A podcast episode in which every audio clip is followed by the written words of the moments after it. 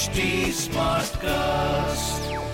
You are listening to a Mint production brought to you by HT Smartcast. Hello and welcome to Mint. I am Nasreen Sultana. You are listening to Mint Evening Market Wrap. Let's take you through all the action in stock markets today.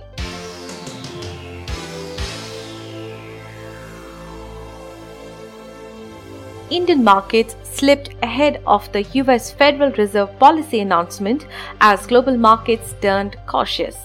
The BSE Sensex ended at 52,502, losing 271 points or 0.5%.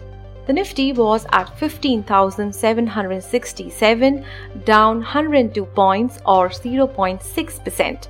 Among sectors, except defensives like IT and FMCG, all the other indices ended with losses, with metal, capital goods, and banking as top losers. Nestle India, NTPC, ONGC, Bajaj Finserv, and HUL were top gainers in the Sensex. Among laggards were Power Grid, IndusInd Bank, Reliance Industries, L&T, and Bajaj Finance. Shares in companies controlled by Indian billionaire Gautam Adani fell again on Wednesday, adding to their losses stemming from a media report that said accounts of three foreign investor funds that own stocks had been frozen. The companies involved had rejected the report earlier this week. The Mumbai bench of the NCLT has questioned the haircut that creditors have to take in the Videocon industry's resolution plan. The resolution applicant was paying close to the liquidation value to acquire the company, the tribunal noted in the order approving the resolution plan submitted by Anil Agarwal's Twin Star Technologies.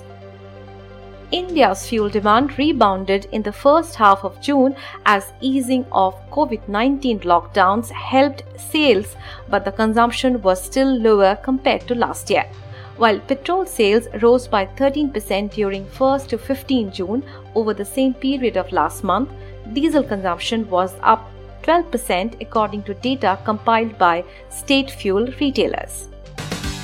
Moving on to global markets, shares in Asia Pacific were mixed on Wednesday trade as investors looked ahead to the US Federal Reserve interest rate decision. Mainland Chinese stocks led losses among the region's major markets, with the Shanghai Composite shedding 1%. Hong Kong's Hang Seng Index fell 0.7%. Shares in Japan were mixed on the day as the Nikkei slipped 0.5%. South Korea's Kospi edged 0.6% higher. In other asset class news, the US dollar index was at 90.49. Oil prices were higher in the afternoon of Asian trading hours, with international benchmark Brent crude futures up 0.5% to $74.37 per barrel.